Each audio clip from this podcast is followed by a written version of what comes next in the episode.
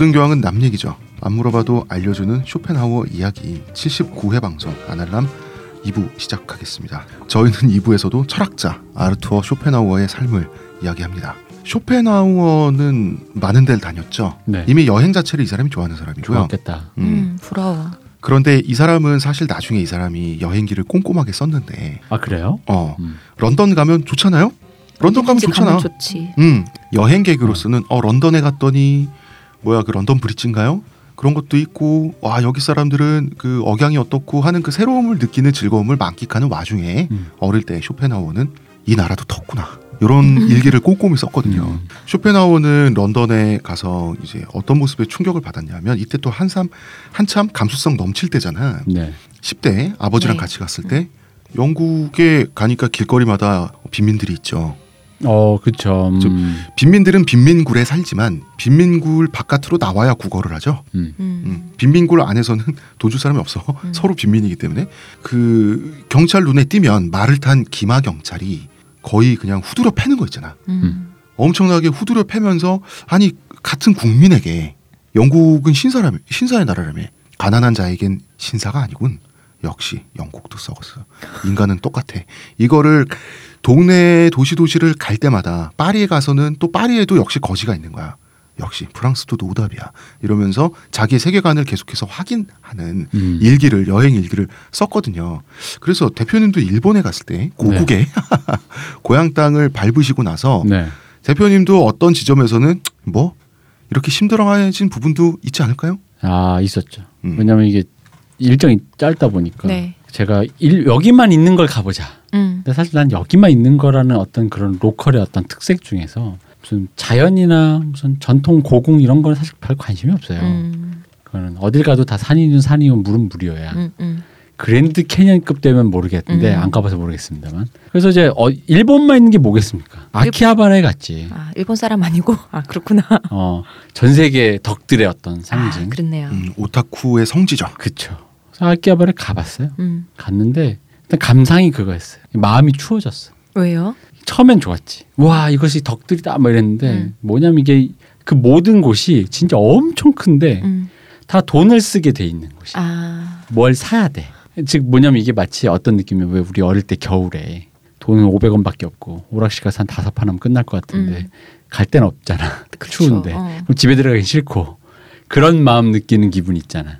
내가 만약에 일본의 덕인데 혼자 여기 왔다. 음. 그래서 뭐 사고 싶은 만화책 한 두 권 사고 돈 없으면 막 음, 이러고 있을 것 같은 거야. 구경만 하고 있어야 되는. 어, 그렇죠. 다뭐다 그런 것밖에 없어. 뽑기 뭐 책 사야 음, 돼. 음, 카드 팔고 뭐 게임 팔고 파는 거야, 다. 거기다가 이제 메이드 카페가 그 아키하바라의 또 그 명물 아닙니까? 아 네. 길거리에서 호객을 해요. 메이드 복장을 한. 음, 네. 네. 근데 그 입장료가 거의 뭐 차이가 있겠지만 그 제가 본 거 한 9천 원 음. 입장료만. 네 네. 거기에 들어서 900엔. 뭐, 어, 그렇죠. 음. 그리고 밥 먹는 거 또 하면 또 하면 그러니까 한, 한 사람당 들어가서 뭐 차 한 잔 뭐뭐 하루에 하면 이- 한 2만 원 쓰는 거야. 음. 음. 근데 들어가면 이제 그 maid가 뭐 사진 찍어주고 뭐 해준대. 근데 어. 짧은 일본어로 지나가다가 보니까 이제 호객 행위 중에 어떤 회사원한테 말을 거는데 회사원이 네. 물어보더라고. 어, 가면 뭐 어떻게 하는지 사진도 찍어주고 hug도 해준대. 어. 그래서 왠지 그런 기분 있잖아. hug 하는데 왜 한- 이런 사람들의 서비스직이 항상 앞에서는 다 이렇게 뭔가 웃으면서. 어, 당신의 친구예요 하하 음, 음, 하잖아. 음. 그래서 허그해 준 데서 허그 했는데 담배 피니? 뭐 이런 거 있잖아. 그런 그런 느낌 날 것 같고 왜 왠지 그러니까 모든 게 비즈니스 것만 같은 그런 차가운 마음 있잖아. 허그의 체온은 남지 아니하고. 어, 그런 거 그녀의. 담배 냄새만 애모에 배요. 어, 왠지 그럴 것 같은 그런 기분이 있는 거예요. 음. 그러다 보니까 그 왜 쫙 돌고 나왔을 때 기분이 이게 왜 와 재밌다 신기한 거 봤다 기분이 아니라 이렇게 이렇게 약간 이렇게 뒷맛이 그렇게 이게 아 자본주의구나 이런 아, 느낌만 마음이 좀. 추워지는 음. 느낌. 음. 돈 떨어지면 지하철 타고 가야 되는. 어, 그치. 그 maid의 그 웃음과 그 서비스는 내가 지불한 입장료로 사는 거잖아요. 그렇죠. 음. 그러니까 이게 왜 공원 같은 데 차라리 가면 좀 앉아 있고 쉬는 마음이 있으니까 사실 어, 사람들이 어. 그래서 공원 자연 있는 데 가는 거잖아요. 근데 도시에 여행 간다라는 게 이게 단점이 이거더라고. 맞아요. 약간 잘못하면 그 감상이 이런 식으로 남아. 아, 이게 돈 없으면 이건 뭐영 뭐 뭐 아무것도 아니구나라는. 비슷하게 본 건데 전에 어떤 분이 이제 지갑을 놓고 온 거예요 집에. 음. 근데 당장 이제 집에 소중에 돈이 없으니까 걷다가 다리가 아픈데 집에 들어갈 딱 차비만 있는 거예요. 그래갖고 자, 다리가 아픈데 어디 앉아 쉴래니까 벤치 잘 없잖아요. 그렇죠. 그럼 커피숍으로 들어가야 되는데 커피 마실 돈이 없으면 내가 못 들어가잖아. 맞아요. 그러니까 내가 지금 당장 돈이 없으니까 음. 아 내가 쉴 데도 없구나. 어 뭔가를 내가 구입하지 않으면 내가 앉아서 있을 공간조차 내가 살 수가 없구나라는 얘기를 하시는 거야. 그런 딱 그 얘기인 맞아요. 거잖아요. 네. 어. 음. 저 이번에 카페 얘기하니까 카페 하나 네. 제가 또 그 ECM 네, 네. 라이브러리를 그 ECM이라는 음악, 네. 레이블이 있습니다. 네. 독일 레이블인데 네. 그거를 CD를 거의 다 갖고 계시고 그러니까 CD와 LP를 포함 그 앨범을 다 갖고 계시고 그 라이브러리를 정리하신 분이 일본에 계세요. ECM 오타쿠가. 아 ECM 오타쿠가 카페 사장님이신데 어. 그래서 그 카페 갔죠. 네. 카탈로그를 살라. 어, 어, 근데 안 파는 거야. 다 팔렸대. 어. 아, 본인이 거- 만든 아, 카탈로그? 본, 어, 책이야. 근데 되게 두꺼워. 그게 이시안 본사에서도 그 굉장히 중요하게 취급한다면서요. 그렇죠. 음. 진짜 오타쿠다. 본인들도 정리한 적이 없는데 어. 그거를 어떻게 정리하면 앨범 자켓, 앨범 제목 그 안에 음. 어쨌든 재즈 앨범이니까 그 앨범들이 참가한 사람들의 몇몇 네. 그것들을 다 정리해가 정보를 정리해서 라이브러리를 만든 어, 거죠. 대단하다 진짜. 거의 400페이지 가까이 되는 책인데 근데 이제 그걸 사러 갔는데 없어요. 음. 자기 거밖에 없대. 그래서 미안하다고 그렇게 얘기하는 거야. 그래서 뭐 왔는데 오디오 상, 상태도 너무 좋고 음. 음. 악도 좋고 카페도 너무 좋아요. 그래서 음. 커피나 먹고 가자 해서 커피를 먹었어. 근데 이 양반이 그 원래 보통 전기 포트에 물을 끓이는데 네. 주전자로 물을 탁 끓이는 거야. 그 순간 이미 물 주전자에 그 브루스타에 물을 탁 그 가스레인지 불을 켜는 순간 느꼈지. 이 사람 환자다. 이게 아, 이 사람 이게 ECM 라이브러리를 정리하는 이유가 있었구나. 커피병 환자. 어, 보, 그러니까 이 사람이 모든 면에서 어. 보통의 환자가 아니. 아, 뭘 좋아하시면 음. 파는 수준이 어. 환자다. 보통 전기 포트를 쓰는데 어. 다그 주전자 물을 끓이는 거야. 그중에 또 드립도 그냥 이렇게 여러 가지 드립 방법들이 있는데 네. 그 중에서 그 점 드립을 해요. 시간 진짜 걸리는 건데 점들을 말 정성스럽게. 그대로 이렇게 한 점 한점 예, 떨어뜨리는 그렇죠. 거죠. 또록또록또록 떨어뜨리는 건데 그걸 해서 한 잔을 꼭 주는 거야. 그러면 한 잔 나오는 데가 얼마나 걸려요, 그거? 꽤 걸려요. 그죠. 바로 바로 바로 나오지 어, 않아요. 내려오면서 식을 것 음. 같은데 커피도. 꽤 꽤? 그렇진 않아요. 어, 그렇게 그렇진 이제 않아? 금방 하는 건데 비교 다른 드립에 비해서 이제 좀그 오래 걸리는 오래 거죠. 걸리죠. 근데 이제 그거 보고 아 이분 환자인데 그래서 내가 나오다가 그 집 앞에 그 카페 앞에 전봇대 있나 찾아봤다니까. 전봇대는 왜요? 오디오 매니아의 끝판왕이 자기의 주 서식지 앞에 전봇대 심는 거잖아. 전봇대 가까운데 어 왜냐면 양질의 전기를 아 싱싱한 전기를 아, 뽑아서 자기 오디오로 끌어들이기 위해서 가장 싱싱한 어, 갓 생산된 음, 전기를 최고 레벨이 집 앞에 전봇대 박는 거거든요. 어. 그게 우리 아, 돈으로 한 전선이 길수록 방전, 방전량이 생기는 거죠. 그렇죠. 그 아, 당연히 그 줄어들고 음. 외부 노이즈나 네. 그런 시그널들이 유입돼서 지, 뭐 음, 그런다 그래요. 떨어지니까. 그러니까 이제 바로 여기서 증폭이 된. 그래서 혹시나 여기 혹시 이 환자라서 어. 여기 혹시 전봇대 없나? 있던가요? 있었나요? 어, 전봇대는 없더라고요. 어. 다행히 이분이 이제 아직 그 정도는. 어. 음. 어쩌면은 설치 못하게 해서 못했을 수도 있지. 아 근데 초로에 이 백발에 그 짧은 머리를 하신 노인분이 바리스타가 네. 그렇게 하시는데 멋지더라고요. 음. 멋있으시더라고요. 그래서 내년에 책이 나온다고 음. 내년에 내년에 보자 그랬죠. 어. 조국엔 다시 오겠다. 책 사러. 어, 한국의 네. 예, 여인들은 예, 범죄를 저지르지 마시고요. 여인들에게. 네. 그러니까 이게 저- 아까도 얘기했지만 범죄가 나쁜 겁니다. 착하게 살아야 자기가 태어난 곳에서 죽는다. 뼈를 묻는다. 자기가 태어난 곳에서 또 태어난다. 그렇습니다. 그렇습니다. 저희는 광고 듣고 올까요? 저한테서 뭐 달라진 거 느껴지지 않나? 뭐요? 아니 그내 반짝반짝. 머리에서 반짝반짝이 아니라 빽빽 흑채가 맞다 이거. 흑채는 아닙니다. 그럼 뭐 한방? 사람의 머리카락은 동물의 털이라는 거지. 그래서 동물 세포로 모근을 복원한다는 거지. 어떻게 가능합니다. 티스템 연구소의 동물 줄기세포 배양액은 거짓말을 하지 않습니다. 나 이거 되는 거 보고 진짜 충격받았다니. 지금 티스템 두피 클렌저와 두피 에센스를 검색해 보세요. 과학이 당신의 모발에게 주는 선물 티스템입니다. 괴테의 위상은 지금도 어마어마하지만 어, 괴테 생전에도 대단했어요. 네. 음, 뭐 나폴레옹이 바- 당신이 바로 그분이군요라는 말을 음. 했을 맞아요. 정도의 어? 그런 이- 바로 착 붙어서 어, 이런 괴테가 요한나의 살롱을 드나드니 당연히 이 살롱이 괴테빨을 많이 받았어요. 음. 음. 지난 시간에 괴테가 자기 동거녀하고 결혼했던 얘기를 잠깐 했었는데 네. 지금 이게 괴테 특집이 아닌데 2주 연속 계속 나오고 계셔. 음. 괴테가 동거녀 크리스티안이 원래는 결혼할 생각이 없었어요. 음. 그 지난 시간에 얘기했던 그 사건 때문에 감동해서 결혼을 했는데 네. 왜 결혼을 그 전까지 안 했냐면 크리스티안이는 하층민 출신 여성이었어요. 음. 어 그 독일의 귀족들 그리고 명사들은 크리스티안이를 어떻게 생각했냐면 괴테가 데리고 노는 애첩 정도로 생각했어요. 잠깐 스쳐가는 여자로 생각했군요. 뭐 데리고 노는 근데 괴테는 그런 식으로 따지면 십수년 넘게 데리고 놀고 있었는데 왜 안 버리지 이렇게 생각했단 말이야 사실 이때 당시에 남자들은 그런데 갑자기 결혼을 하니까 사람들은 황당한 거예요. 음. 저 괴테가 저 노망 나가지고 자기 명성을 자기가 깎아먹었다. 하층민 여자랑 결혼한다. 어, 음. 데리고 노는 건 상관이 없지. 결혼을 해? 그래서 사람들의 놀림거리가 됐어요. 음. 그래서 이때부터 괴테가 부부 동반 모임을 할 수가 없었어요. 아내를 데리고 어딜 가면은 문을 안 열어주는 거야. 선생님 죄송합니다. 아내는 바깥에 두시고 들어오세요. 이렇게 된 거예요. 음. 음. 하층민이라서 하층민이라서 그 집 더러워진다고. 아니 근데 괴테 정도 되면 어쨌든 입성이 나쁘진 않았을 텐데 이때는 부르주아 시대라서 돈을 벌거나 어느 정도 되면은 귀족만큼이나 음. 대우를 해주던 네. 시기인데도 하층민 출신이라고 그런단 말이에요. 그랬었죠. 음, 음. 하층민 출신일 거면 도, 성공해서 돈을 돈을 많이 갖고 있던가. 음. 그것도 아니면 그냥 하층민인 거지. 음, 괴테가 돈이 별로 없었나 보네. 그런가 봐요. 음. 아니 그게 아니라 아니 아니 그게 아니라 자기가 돈이 있으면 마누라 이렇게 예쁘게 때때 옷 입혀가지고 음. 잘 다니면 되잖아. 그럼 아우 괴테 부인 이렇게 되는. 아니 건데. 그렇게 다니고 싶었지 음. 싶었는데 이제 사람들도 자존심이 있는 거지 여기가 어디라고 음. 하치미 출신 여자가 기어 들어오냐 그런데 괴테는 존경하니 저기 혼자 오시라 파트너 붙여드릴게 개와 조선인은 출입 금지 이런 느낌인데. 음. 파트너는 붙여드릴게 이렇게 된 거예요 여기도 나와 같은 팔자를 가진 양반이 있겠구만. 나쁜 짓 하다 죽어가지고 고향 땅 못 가고. 요한나는 쇼펜하우의 어머니죠 음. 요한나는 바이마르에서 최초로 상류층 여성으로서 괴테의 아내에게 들어오시라고 문을 열어준 최초의 여성이었어요 음. 어, 이런 행동은 당시 독일 사회에 굉장히 신선한 충격이었고 요한나가 신여성이야. 그렇다. 음. 그러면은 이게 뉴스거리가 되고 사람들은 또 아 요한나 참 도량이 넓으시군요. 막 뭐 이럴 거 아니야. 네. 그리고 크리스티안이랑 요한나랑 서로 수다도 떨고 그랬겠죠. 음. 그 모습은 사실 좋은 모습이잖아. 음. 근데 쇼펜하우는 아, 또 여자들끼리 저 또 쇼한다. 막 이러면서 잘들 논다. 저 저 친한 척 하는 거 저 다 저 가식이라고 이렇게 생각을 했어요.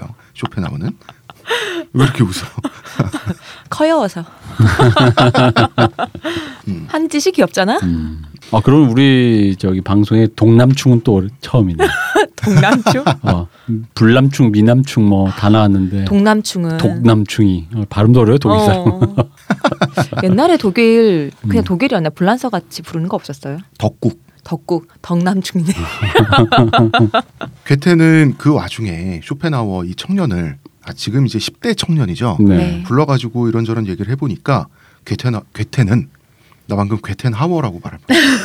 괴테는 무릎을 탁 치게 되는 거지. 아니, 이놈, 잠깐만 요한나랑 자식 농사 새로 짓는 거 그거 혹시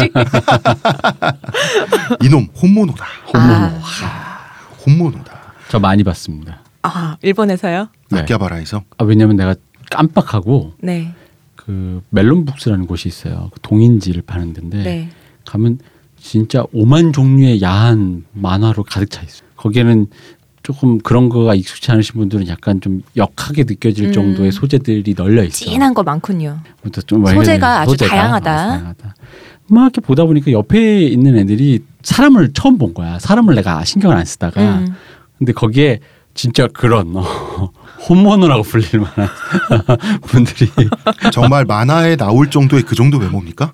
어, 아, 그러니까 외모라기보다는 분위기인 거죠. 분위기가. 외모는 음. 각양각색에서 약간 통통한 사람도 있고 네. 마른 사람도 있는데 그게 아니라 보는 순간 느껴지는 그 아, 어떤 어. 그 attitude 그들의 제가 간 곳이 이제 여성 그쪽 보는 그러니까 순간 다 네. 남자죠. 네. 보는 순간 느껴지는 사회성이 좀 결여된 그런 어, 느낌? 그 그죠. 약간 좀 수줍고 음. 왠지 나랑 눈 마주치기 싫어하고 음. 서로 같은 걸 보면서도 난 이걸 굳이 보려고 온 건 아니야라는 느낌의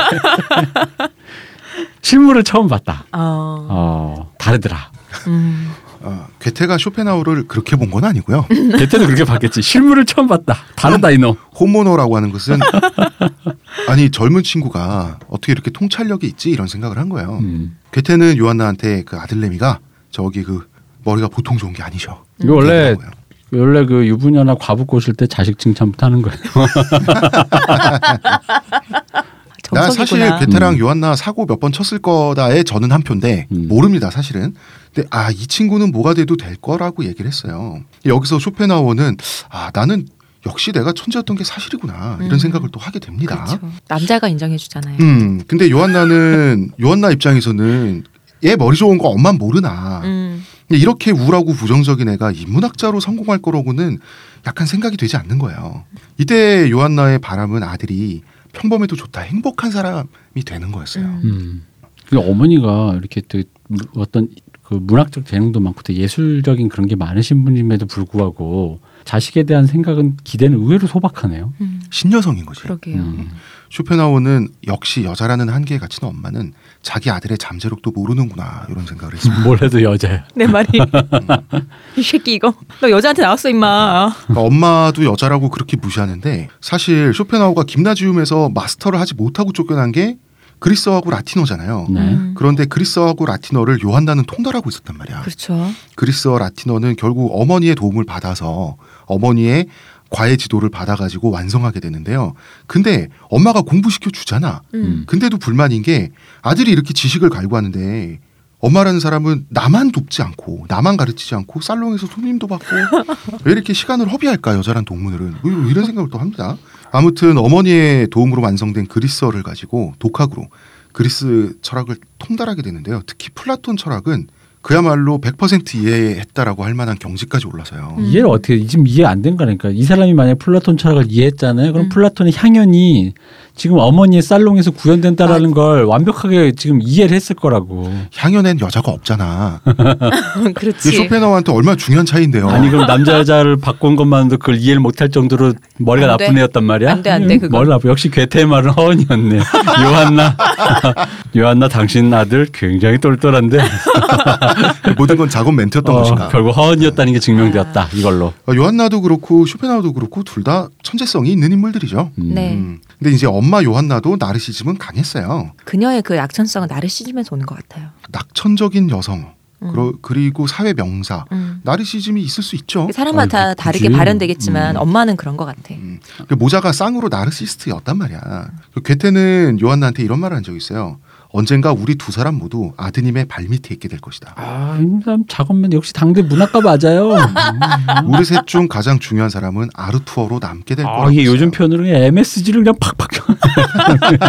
괴테는 나름 노력했는데 음, 사실 엄마에게 아들 칭찬할 수 있는 거죠. 그럼요. 네. 그런데 요한나의 반응은 피식이었어요. 당연하지 나 꼬시려고 하는 말인 거 아닌데. 사실 나 지금 대표님 얘기 듣고 나니까 어, 점점 빨려들고 그런 있어. 것 같아 나도. 음. 이때 요한나가 뭐라 그랬냐면 한 가문에 두 명의 천재는 있을 수 없는 법이다. 음. 이런 식의 말을 했어요. 그한 명의 천재는 자기란 얘기지. 이- 그러면 얘 호적 판단 얘기 아니야 이러면? 그러니까 이렇게 사실, 응. 음, 대꾸한 이유가 다 그러니까 그 말이 맞아. 내가 손님 보기에. 접대. 어. 개태한테 그냥 음. 아유 그냥 이거 드시고 가세요 이런. 사실 농담 반 진담 반이라고 할 수 있겠는데 이 때문에 쇼펜하우어는 엄마를 이제 점점 더 미워하게 되는 거야. 음, 나의 천재성을 못 알아봐주고. 그럼 나중에 쇼펜하우어가 엄마랑 이제 대들 때 이 못된 여편네 같은 이런 그 패륜적인 발언까지 한 적이 있어요. 음. 근데 보통은 아들이 다 큰 아들이 이 여편네가 이런 이래버리면 네 여편네야 이 새끼야. 어. 진짜. 그러니까 뭐 서럽기도 하고 무섭기도 하고 그래서 울 수 있잖아. 네. 울거나 막 이렇게 무너질 수 있는데 요한나가 그런 여자가 아니다 보니까 쇼펜하우어가 그 이 못된 여편네 같은이라고 엄마를 욕할 때 위치 선정을 잘못했어요. 계단 위에서 이걸 하고 있었어. 음. 그래서 요한나가 마침 잘 걸렸다 이러고 쇼펜하우어를 밀었어요. 그 위에 있잖아. 계단 꼭대기서부터 네, 네. 아래까지 그 대굴대굴 touring 하는 거 있잖아요. 그 대굴대굴 투어를 또 장쾌하게 당했습니다. 쇼펜하우가. 그렇다고 뭐 쇼펜하우가 어머니한테 손찌검하고 뭐 이 정도의 막장 패륜 나도 아니고 그러니까 이 사람이 꿈꾸는 건 악당인데 사실 쇼펜하우는 사람들한테 미움받는데 성공하고 싶은 거 있잖아. 그걸 하고 싶은데 사실 그렇게 진짜 악당은 또 못 되는 그런 사람 인물형이었어요. 그건 진짜 똑같은 거 아니에요? 종이짝처럼 뒤집으면 되는 거잖아요. 미움받고 싶은 건 사실 사랑받고 싶은 거잖아요. 그럼 이 사람이 인정투쟁에 목마른 어, 사람인데 사랑받기보다는 미움받는 게 더 쉽다는 걸 깨달은 거지.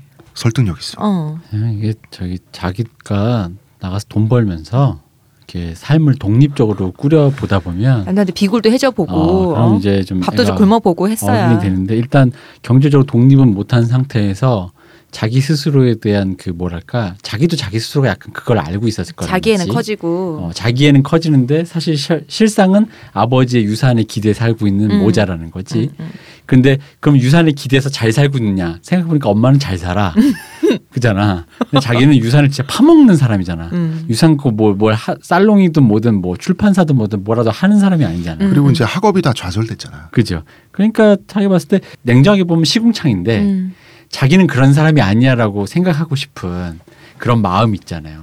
그러면 이제 우열을 파다 보면 자기도 믿고 엄마도 믿고 다 미운 거죠. 뭐. 다 미운 거지 뭐. 음. 쇼펜하우는 주변에서 얌전히 바느질 하던 하녀를 다치게 한 적이 있어요. 그런 거 있잖아요. 왜 여자들끼리 일할 때 음. 집안에서 일할 때 두런두런 모여서 어, 어쩌고 어, 저쩌고 수다 떨면서 어. 일하잖아요. 네. 시끄럽겠다면서 이 여자를 내동댕이 쳤어요. 음. 근데 이게 잘못 넘어진 거야. 음. 그래가지고 이 신체 정확히 어딘지 모르겠는데 영구적인 장애가 생기게 돼요. 음. 이 하녀는 탈모가 생긴 거 아닐까요? 탈모를 옮긴 거야? 머리를 평생- 쪄서. 근데 일하기가 불편하게 됐으니까 평생 이 하녀의 생계를 경제적으로 책임져야만 했어요. 음. 근데 평생 죄책감으로 또 괴로워했어. 이거 생각날 때마다. 그러니까 말은 다 죽어버렸으면 좋겠다고 하지만 실제로 진짜 악당도 못 되는 그런 성품인 거야. 아직 덜 큰 것 같아요, 진짜. 음. 영원히 그 소년에서 더 크지 못한 것 같아. 그런 마음은. 신지네 신지. 아버지가 자꾸 타라 그러고 에바에. 그리고 항상 결론이 이런 식으로 가요. 어머니마저 자신의 아들을 계단에 대굴대굴 touring을 시키는 것이 인간인데 이놈 새끼 우리나라에서 태어났으면 넌 지금 다리 몽둥이 어. 그런 게 인간인데 어떻게 인간이라는 존재를 믿을 수가 있겠는가? 역시 인간에 대한 나의 판단이 맞았어. 후후. 음. 결국 모든 결론은 다 이런 식이라는 거죠. 기승전 나님이야. 어. 기승전 여혐, 음. 기승전 인간혐 이런 건데 쇼펜하우어는 이제 엄마가 점점 더 싫어지니까 원래 법적으로 21살이 되면 아버지의 유산을 쇼펜하우어가 다 받게 돼 있었나 봐요. 음. 그래서 21살이 되면 엄마를 빈턴터리로 만들어 드리겠다 선언을 해버려요. 싸우면서 음. 요한나가 야 살롱 마담이 무슨 동네 아줌마인 줄 아니? 네 엄마 그렇게 순진하지 않아. 어, 엄마 그렇게 순진하잖아. 네 몫은 법적으로 3분의 1만 가도록 내가 묶어놨단다. 음. 근데 그 3분의 1도 어마어마한 수준이었다 그래요. 어. 쇼펜하우어는 살롱에서 엄마랑 투닥거리면서 21살이 돼요. 이제는 유산을 받죠. 아이, 징글징글한 새끼 계속 음. 같이 있어. 독립할 수 있게 되니까 괴팅겐 대학교 의학부에 입학을 하게 됩니다. 의대에. 음, 왜 의대인가? 음. 이 사람 원래 철학하고 싶었잖아. 음. 어쨌거나 의학은 인간에 관한 거죠. 네. 이 사람 나름대로는 인간을 이해해 보려는 시도였어요. 음. 결국 이성인이 정신인이 뭔가 이데아, 플라톤은 이데아, 그 다음에 칸트 같은 경우는 내 마음속에 반짝이는 도덕률 이런 인간의 몸 밖에 떨어진 지고한 이성적 가치가 있는 것처럼 사람들이 떠들어대는데 그런 거 없, 없는 것 같거든. 음. 자기가 생각에. 그래서 의대 간 거예요. 확인해 보려고. 시체 해부하잖아요. 음. 개구를 절개하면 안에 뇌가 있잖아. 네. 생각은 사람이 뇌로 하잖아. 그 이성이란 건 뇌 속에 있는 거고 인체의 일부에 불과하지 않냐는 거죠. 아. 이걸 눈으로 보고 싶어서 의대를 간 거예요. 형들의 말은 다 뇌내 망상이다. 어, 비슷해요. 내가 그걸 증명해 보이겠다. 어. 음. 눈으로 보니 만족스럽군. 음. 요한나는 이제 사실 좋아했죠. 아들이 드디어 사람 우울하게 만드는 철학을 포기하고 이제 의사가 돼서 행복하게 건실하게 살면 되겠다고 되게 좋아했어요. 그런데 이 아들 놈이 그러면은 방을 따로 얻으면 좋잖아. 그렇죠. 이제 독립할 나이가 훨씬 지났죠. 음. 근데 통학을 했어요. 그래서 음. 살롱에서 음. 어째서 아, 왜냐하면 그 살롱엔 하녀들도 있고 엄마도 있고 엄마 투덜거리면 어쨌든 아들이 하는 말이라고 받아주잖아요. 세탁해주고 밥해주고 청소해주잖아. 이거는 쾌적하거든. 혐오스러운 여자들이 제공해준 안락함을 누리면서 그렇죠. 고나리질도 하고 그럼. 최고 아닙니까? 안락하죠 그게. 음. 최고네요. 음. 수업 시간에는 이제 교수들을 논리적으로 논파해서 망신을 주는데 굉장히 집착을 했어요. 피곤하다. 이 김나지움은 군대식이지만 대학생은 이럴, 이럴 수 있죠. 음. 음. 이미 성인이기 때문에 음. 어 근데 교수들은 역시 지식인을 청만하는 빈껍데기였어. 자기한테 다 망신당했거든. 이제 살롱에 돌아오면 엄마의 인생관을 논파하는데 또 이제 집착을 하고 학교에서는 교수들을 망신 주는데 집착을 하고 어 그리고 하녀들이 따뜻한 밥 줘주면 우물우물 잘 먹고 막 이러고 살았어요. 반찬 투정도 해가면서. 아 반찬 투정은 이 사람 기본 옵션이야. 그 쇼펜하우는 엄마한테 이런 말을 들어요. 너는 항상 낮 시간에 나를 찾아와 아무것도 아닌 일에 화를 내다가 사라진다. 음. 이런 엄마의 하소연에 쇼펜하우어는 이렇게 답했습니다. 어머니는 아버지가 외로움에 떨고 있을 때 즐거움만을 찾아 헤맸고 쓸쓸히 죽어갈 때 친구들과 어울렸습니다. 결국 엄마 당신은- 때문이다 이거잖아요. 결국 어 엄마 때문에 결국 당신은 된장녀다 이 말을 결국 하고 말아요. 음. 그러다가 또 사이가 벌어지는 일이 생기는데 요한나가 1810년에 2년 자 1808년 그러니까 2년 전이죠. 2년 전에 죽은 카를 루드비 페르노라는 사람이 있어. 이 사람이 예술 비평가이자 고고학자로 성공한 사람인데요. 페르노의 전기를 출간하게 돼요. 음. 죽은 지 2년 후에 이게 왜 역사적인 사건이냐? 성공한 남성의 생애를 여성이 고찰하고 평가했기 때문이에요. 음. 요거는 굉장히 사건이 될 만하죠. 그렇죠. 당시의 보수적인 네. 노미 사회에서. 그리고 페르노하고 요한나는 서로가 또 친한 사이기도 했어요. 음. 그런데 쇼펜하우는 진로 고민을 할 때 페르노의 격려에 많은 힘을 받았었다고. 늦었어도 하면 된다. 이런 페르노의 편지를 읽고 고마워서 펑펑 울고 김나지움에 입학했다가 6개월 만에 잘린 거거든 쇼펜하우가. 그런데 나의 외로움과 잠재력을 알아준 위대한 남자의 생애를 감히 여성이 논한단 말인가 또 이런 생각을 하게 돼요. 내 엄마라도 용서할 수 없다 말하면서. 그런데 하필이면 이 전기가 유럽에서 또 명성을 떨치게 돼요. 더 부들부들. 부들부들이지. 음. 거의 뭐 I hate my mom. 그 이제 쇼펜하우 쇼펜하우대로 1년 동안 괴팅겐 대학교 의학부에서 교수들을 전멸시키는 데 성공합니다. 음. 음, 당신은 쓰레기야. 이걸 전멸시키는 데 성공한 다음에 이제 굉장히 만족스러운 상태가 돼가지고 다 이루었다 이러면서 베를린 대학교 철학부에 편입을 하게 되는 거죠. 쇼펜하우어 나갔을 때 여기 의학부 교수님들 회식했을 것 같아요. 회식했어 내가 봤을 때. 요한나에게는 그야말로 해방이었어요. 베를린은 통학이 불가능하잖아. 바이마르에서 가니까. 음. 네. 그렇잖아. 근데 또 한편 한편으로는 걱정해요. 아들이 계속 철학에 천착하다가 행복이 뭔지 모르는 삶을 살게 될까봐 걱정은 걱정대로 했어요. 그래도 엄마가 네. 자식 걱정은 엄마네요. 음. 우리 왜 흔히 하는 얘기 있잖아요. 그 인터넷에 너네 거기 있지만 좀 밖에 나 사람들 좀 만나 뭐 이런 얘기 하잖아요. 음. 또 엄마가 좀 그런 걸 바란 것 같아. 책만 파지 말고 너 자꾸 우울해지는 거 자꾸 책을 파서 그런 것 같으니 나가서 살아가는 사람들 얘기도 좀 하고 좀 잘 지내봐. 그리고 본인이 또 사교계 스타잖아요. 음. 그러니까 이 책만 판다는 게 사실 그런 게 책만 파서 애가 이렇게 됐다는 건 역설적으로 그 얘기인 거예요. 그러니까 우리 흔히 나가 사람도 만나 이런 네. 얘기 왜냐면 책만 팠는데 책을 전혀 이해 못 하고 있다니까. 맞아. 음. 전혀 이해를 못 했기 때문인 음. 거예요. 아니 너무 그런 식으로 말하면 안 돼요. 쇼펜하우 천재예요. 자의적 해석. 음. 천재인데 본인 스스로에 대해서는 그 나중 쇼펜하우도 그러니까 그런 개별적 디테일의 어떤 그런 게 아니라 그이 쇼펜하우의 업적이 그거잖아요. 그러니까 이 세계의 그 어떤 기본 베이스에 대한 아주 그 굉장히 그 탁월한 통찰을 하잖아요. 이게 사실 엄밀히 말하면 진짜 신은 없다에 음. 바로 다가가는 그 문을 연 사람이잖아요. 그래서 음. 그럼 신은 없다는 거는 쇼펜하우에게 디폴트예요. 근데 그게 어마어마한 사고의 전환인데 음. 근데 사실 이게 이 사람이 그러니까 디테일로 파면 이게 허점이 많은데 바로 그 인식의 베이스 를 여는 그 과정과 측면에서 이 사람의 게 어떤 찬사가 오는 거지. 네. 근데 이 사람도 사실 근데 디테일로 가면 이제 이런 식인 거지. 음. 책좀 읽지 말고 나가 사람 좀 만나고 연애도 좀 하고. 어, 그렇지. 그러니까 요한나는 아무리 엄마라 그래도 여성의 말은 듣지 않겠다는 태도를 아들이 갖고 있으니 음. 그 자기 살롱 죽돌이가 또 하나 있었어요. 유명한 시인이었던 빌란트. 빌란트한테 그 나이든 남자 말은 존경하고 얘가 들으니까 제발 아들이 철학을 포기할 수 있게끔 설득해 달라고 따로 부탁을 해요. 네. 빌란트는 어 그래서 설득에 들어가죠. 음. 자기가 이제 선수로 나선 거야. 음. 너는 애가 왜 그렇게 매사에 부정적이니? 그러면은 냅둬요 이런 게 아니라 쇼펜하우가 또 달변으로 음. 답변을 아주 걸작으로 한 거야. 그러면서 아셨죠? 삶이란 불결한 것입니다. 이런 말을 했어요. 손 씻어. 이게 그 꽃보다 여행 그뭐 그 시리즈 있잖아요. 네네. 거기서 예를 들어 이순재 선생님이 이서진 씨한테 네. 아, 이렇게 애가 부정적인 했는데 갑자기 아예 어른 아이 뭐좀 제가 그렇습니다 이러지 않고 갑자기 팍 말하면서 삶은 불결한 얼마나 황당할까. 황당하죠.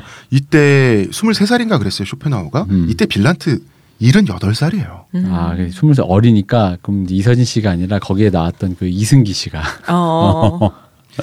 하지만 빌란트는 쇼펜하우가 애가 성격은 나쁜데 음. 통찰력이 대단하다. 음. 말하는 거 한마디 한마디가 보통이 아니니 얘는 철학을 해야 되겠다라고 입장을 바꿔요. 음. 그래서 선수로 투입을 시켰는데 빌란트를 요한나가 아들한테 설득당하고 적군이 돼서 온 거야. 요한네를 설득시키는. 음, 그러면서 요한나가 를 설득을 한 거야. 그래서 사실은 이런 생각을 결국 하게 돼요. 어른들은 어차피 이 애는 부정적으로 살 거다. 음. 그러면은 어차피 부정적으로 살다가 죽을 거면 철학을 하면서 자기가 하고 싶은 철학을 하면서 부정적으로 살다 죽는 게 낫지 않겠냐. 음. 음, 음. 지 좋은 거 하게 돌아. 음, 왜냐하면 딴 거 한다고 얘가 애는 텄다. 이렇게 된 거죠. 그리고 이 시기에 괴테가 굉장히 통찰력 있는 조언을 쇼펜하우어에게 하게 됩니다. 네. 너는 세상으로부터 존경받기를 원하면서도 세상을 증오한다. 음. 그러나 두 가지가 동시에 가능한 법은 없다. 세상에 사랑받고자 한다면 너 역시 먼저 세상을 사랑해야 한다. 굉장히 멋있는 말이죠. 네. 이게 이제 조한나한테 차였나 보네요. 잠깐 정신 차리고 어. 냉정하게 선배로서 어. 얘기해 줄게. 그래서 어. 술좀 한 잔 따라봐.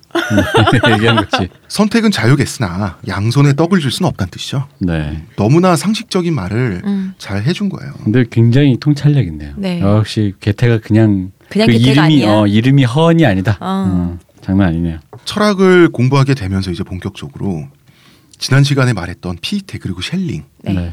뭐야 이거 사기꾼들이잖아. 아 이런 사고 방식을 가진 사람에게 이 두 사람의 말은 뭐 거의 뭐 시크릿보다 더 심하지 솔직히. 어. 당시 독일 사회는 칸트가 남긴 난제를 해결하려고 난리였어요. 음. 칸트의 문제를 해결하지 않으면 세상은 꿈도 희망도 없는 아수라야. 음. 근데 쇼펜하우의 생각은 이거였어요. 아니 세상에 꼭 꿈과 희망이 있어야 돼?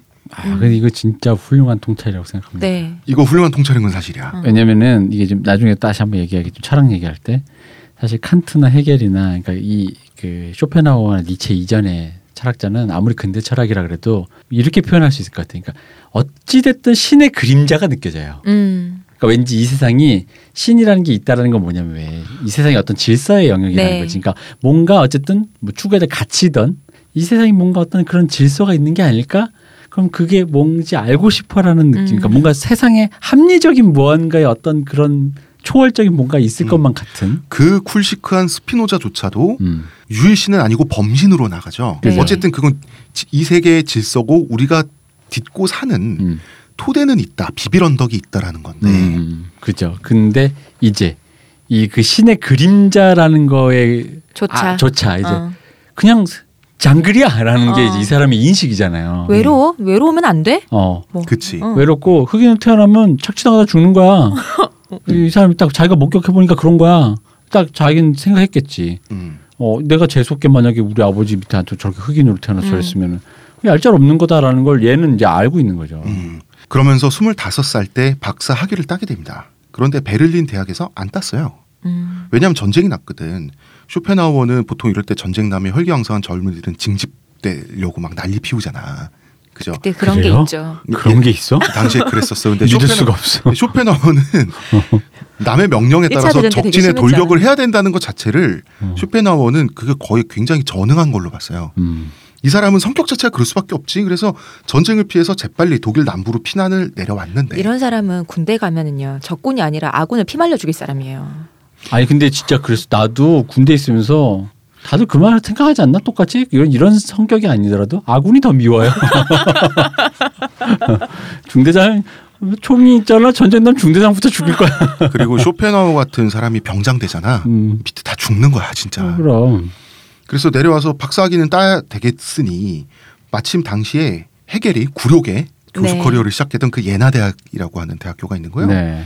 예나 대학에 박사학위 논문을 제출해요. 음. 음. 예나 대학에서 아니 베를린에 있던 학생이 왜 우리한테 교수 논문을 음. 그래도 뭐 제출을 했으니 심사는 해보겠소 하고 읽어봤더니 어 천재성이 있는 것 같은데 단번에 통과됩니다. 어. 이 논문 제, 제목이 충족 이유율의 내겹의 뿌리에 관하여라고 하는 결코 그 내용을 설명하고 싶지 않은 음. 논문이었는데 이것을 괴테에게 헌정했어요.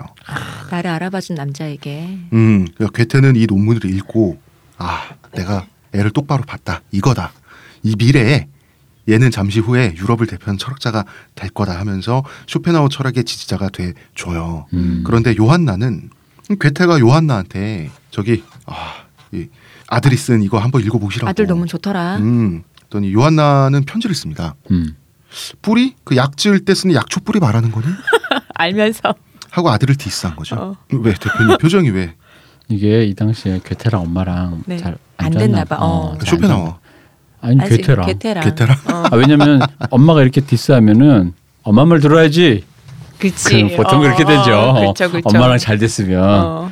여기 쇼펜하우 이 녀석 엄마 말 들어야지. 이 자식 저 이러는데 갑자기 나 역시 그 될성 부른 놈이네 했는데 엄마가 디스했잖아. 어. 그 얘기 뭐겠어. 둘이 사이가 안 좋은 거야. 그렇구나. 어. 박사학위까지 땄으면 어디 취직을 해야 되죠.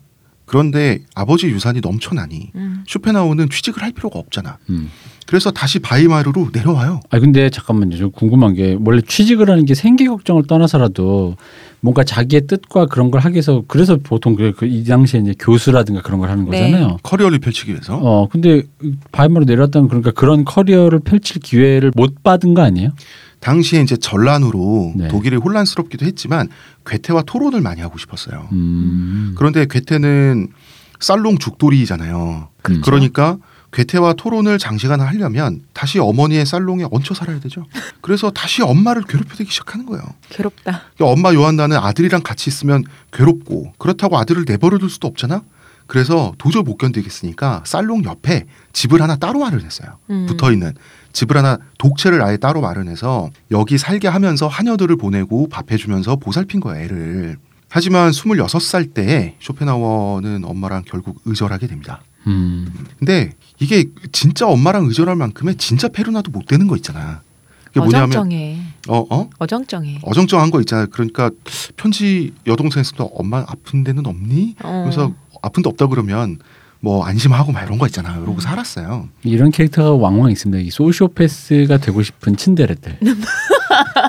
그래서 이 사람이 이제 지금- 영드 셜록을 보고 셜록 흉내를 내지만 잘 안 되는. 어. 근데 이 사람 소시오패스가 못 되잖아 사실. 그죠. 음. 그러니까 소년에 갇혀 사는 것 같아 평생. 맞아요. 응. 음. 자 저희는 광고 듣고 오겠습니다.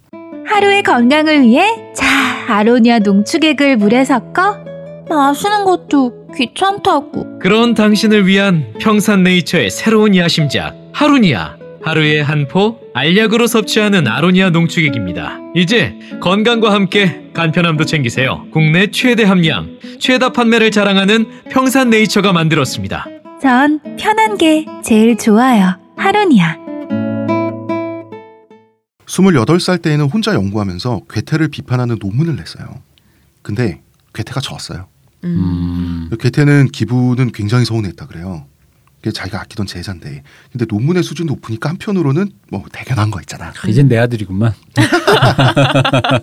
쇼펜하우는 역시 남자는 여자와 달리 그릇이 크다는 사실을 재확인하죠. 음. 쇼펜하워도 사실 여혐로 여혐 철학자로 유명한데 여성과의 사랑이 없었냐고 하면 있었어요. 음. 사창가에서 매춘부들하고 어울려 놀았던 시기도 있었고요. 그런데 뭐 돈을 주고받는 사이다 보니 진정한 사랑을 느끼진 못했지. 진짜 사랑에 빠졌던 한 여성이 있었는데 이 여성이 봉건 귀족의 애첩이었어요. 아. 그래서 바이마르에 데려와서 신혼 살림을 차리려고 했는데 가능할 리가 없죠. 음. 음. 이때 이제 좌절을 하죠. 그래서 사랑 따위 다 쓰레기야 이런 또 결론을 내리기도 하고요. 늪에 빠졌구만요. 음, 그쵸. 늪에 빠졌지. 그리고 자기를 돌봐주던 하녀와 관계를 하고 딸을 낳은 적도 있어요. 근데 음. 하필이면 딸이 또 병약하게 태어났는데 자기가 나름대로 의대 출신이잖아. 음. 자기가 돌봐줬음에도 불구하고 몇 달 만에 약하게 태어난 딸이 사망을 해요. 갓난아기 때. 그 슬프잖아. 음. 이런 비극의 원인을 추적해 보니까 자기의 성욕인 거야. 그러니까 자기 자신 그리고 자기의 성욕도 저주를 해야 되는 거야. 음. 그러니까 좀 사람이 캐릭터가 좀 안 됐어. 항상 결론이 이런 식이에요. 음. 이 사람이 이렇게 살면서 서른 살에 드디어 인생의 대표작이자 어, 서양 사상사의 굉장한 족적을 남긴 의지와 표상으로서의 세계를 완성해서 출간하게 됩니다. 음. 음. 괴테는 이 책을 읽고 드디어 세계 사상사의 거인에 나타났다면서 입에 침이 마르도록 칭찬했지만 괴테 말고는 아무도 주목하지 않았어요. 음. 왜냐하면 이 책이 나온 게 1818년이거든요. 이때는 해겔의 전성시대예요. 음. 해겔은 역사는 진보하고 있는 중이라고 했어요. 근데 쇼펜하우는 세계를 어떻게 평가했는지 아- 아세요? 존재하지 말았어야 할 어떤 것. 그리고 나- 라이프니츠는 이 세계를 어, 존재할 수 있는 최선이라고 했어요. 음. 음. 그런데 쇼펜하워는 사실 논리적으로는 존재할 수 있는 최선인지 아닌지 모른다. 그러니까 논리적으로 맞는데 굳이 존재할 수 있는 최악이라고 했어요. 쇼펜하우는. 태어나지 말았어야 되는 거. 어. 그러니까 이러니 이렇게 부정적이니까 쇼펜하워가 주목받을 수가 없었어요. 음. 그런데 또 문제가 터져요. 아버지의 유산을 관리해주는 동시에 그 살롱을 운영하는 요한나 네. 왜 주 거래 은행이 있잖아. 네. 이 은행이 갑자기 도산을 했어요. 음. 요한나가 갑자기 파산 위기에 처하게 되잖아. 음. 음. 그러면 그러니까 사실 쇼펜하워는 말로만 엄마가 망했으면 좋겠다 그러지 엄마가 진짜 길거리에 나 함께 생겼으니까 그걸 원하진 않거든 쇼펜하우도. 그래서 곧바로 엄마를 도와주기 위해서 출동을 해요. 착하네. 음. 그러니까 의절할 땐 언제고 이제 의절을, 하나만 했으면 어, 의절을 잠깐 보류합니다. 엄마 요한나는 자 생각해 보니까 아들 쇼펜하우가 어렸을 때 상거래 기술을 배웠죠. 네. 이것 때문에 이 위기에서 탈출해요. 숫자를 읽을 줄 알잖아. 그때 이제 엄마가 쇼펜하우는. 드디어 했던 말. 군뱅이도 구르는 재주가 있다더니. 어. 근데 쇼펜하우도 개똥도 약에 쓴다더니 음. 그냥 도와주러 갔어. 이왕 도와줄 거면 그냥 곱게 도와주면 되잖아. 그죠? 그럴 수가 없지 이 성격에. 어 그런데 이 역시 여자의 열등함을 또 확인했다 이러면서 그 여동생이랑 엄마 여자 둘이서 어 두 명의 여자보다 한 명의 남자가 우울한 걸 보여드리겠다 막 이러면서 문제를 해결하니 너무 자존심을 긁으니까 엄마 입장에서 화 낼 수 있잖아. 음. 음. 그 결국은 쇼펜하우와 말이 맞긴 했어요. 중간에 그 은행과 요한나 사이에 그 법적 대리인 있죠. 네. 요즘으로 치면 대리 세무사나 음. 이런 사람처럼 이 대리인이 중간에 슈킹 하고 있을지 모르니까 쇼펜하우어가 음. 한번 그 뒷조사해 보라고 한 거야. 이 사람은 인간을 의심하는 사람이니까. 음. 근데 넌 왜 그렇게 쓸데없이 매사에 사람을 의심하니 했다가 그 사람이 범인인 게 맞았어. 음. 쇼펜하우어가 굉장히 자랑스러워했어요. 역시 남자인 의기양양했겠죠. 통찰력 있었다. 그러면 그냥 도와주기만 하면 되지. 굳이 이런 식으로 엄마한테 고나리질을 하니까 아야 됐다야 일 저희 그 회계장부 맞췄으면 가라야 해가지고 또 다시 이제 문제를 다 해결해주고 어 문제 해결이 됐으니 다시 다시 의절하고 다시 헤어집니다. 아니 요한나 입장에서 그래 네 말대로 여자의 어리석음이 재정 상태를 이지용으로 만들고 말았구나. 우월한 남자인 너의 말에만 복종할게 이- 이럴 수는 없잖아. 그럼 보통 이렇게 되면 이제 아까 우리 개똥도 네. 뭐 군뱅이도 이런 음. 얘기. 이 개똥 그러고 끝나는 거죠 뭐. 아이 그래 너도 쓸모는 있다야. 뭐 어. 사실 엄마한테 그 정도 말만 들으면 되잖아. 근데 쇼펜하우는 그 용납이 안 되니까. 너도 효도 한번 하네 이런 거. 음, 서로 이제 그 회계 때문에 그 은행 도산 문제 때문에 만나서 서류 정리하면서 또 깨알같이 서로를 디스했어요. 이때 신간이 나왔을 때니까 음. 엄마가 너의 신간은 한 권도 팔리지 않을 거다. 쇼펜하우가 이런 말했어요. 엄마의 책이 헛간에서도 발견될 수 없는 시대가 왔을 때 저의 책은 인류의 고전이 되어 있을걸요. 음. 음. 뭐 대충 이런 말 하면서 자 문제 해결됐으니까 이제 다시 빠이빠이 하면서 의절을 했어요. 그 그리고 가고 나니까 이제 여동생은 오빠한테 받은 책을 다 읽어본 거야. 음. 오빠한테 편지를 쓴 거야. 오빠 나한테 어려운 책이긴 한데 근데 되게 명쾌하게 쓴 것 같다고. 음. 음. 그래서 쇼펜하우는 굉장히 혼란해합니다. 여동생도 여잔데 어떻게? 어, 나의 책을 이렇게 잘 평가하다니 이상하다 이러면서.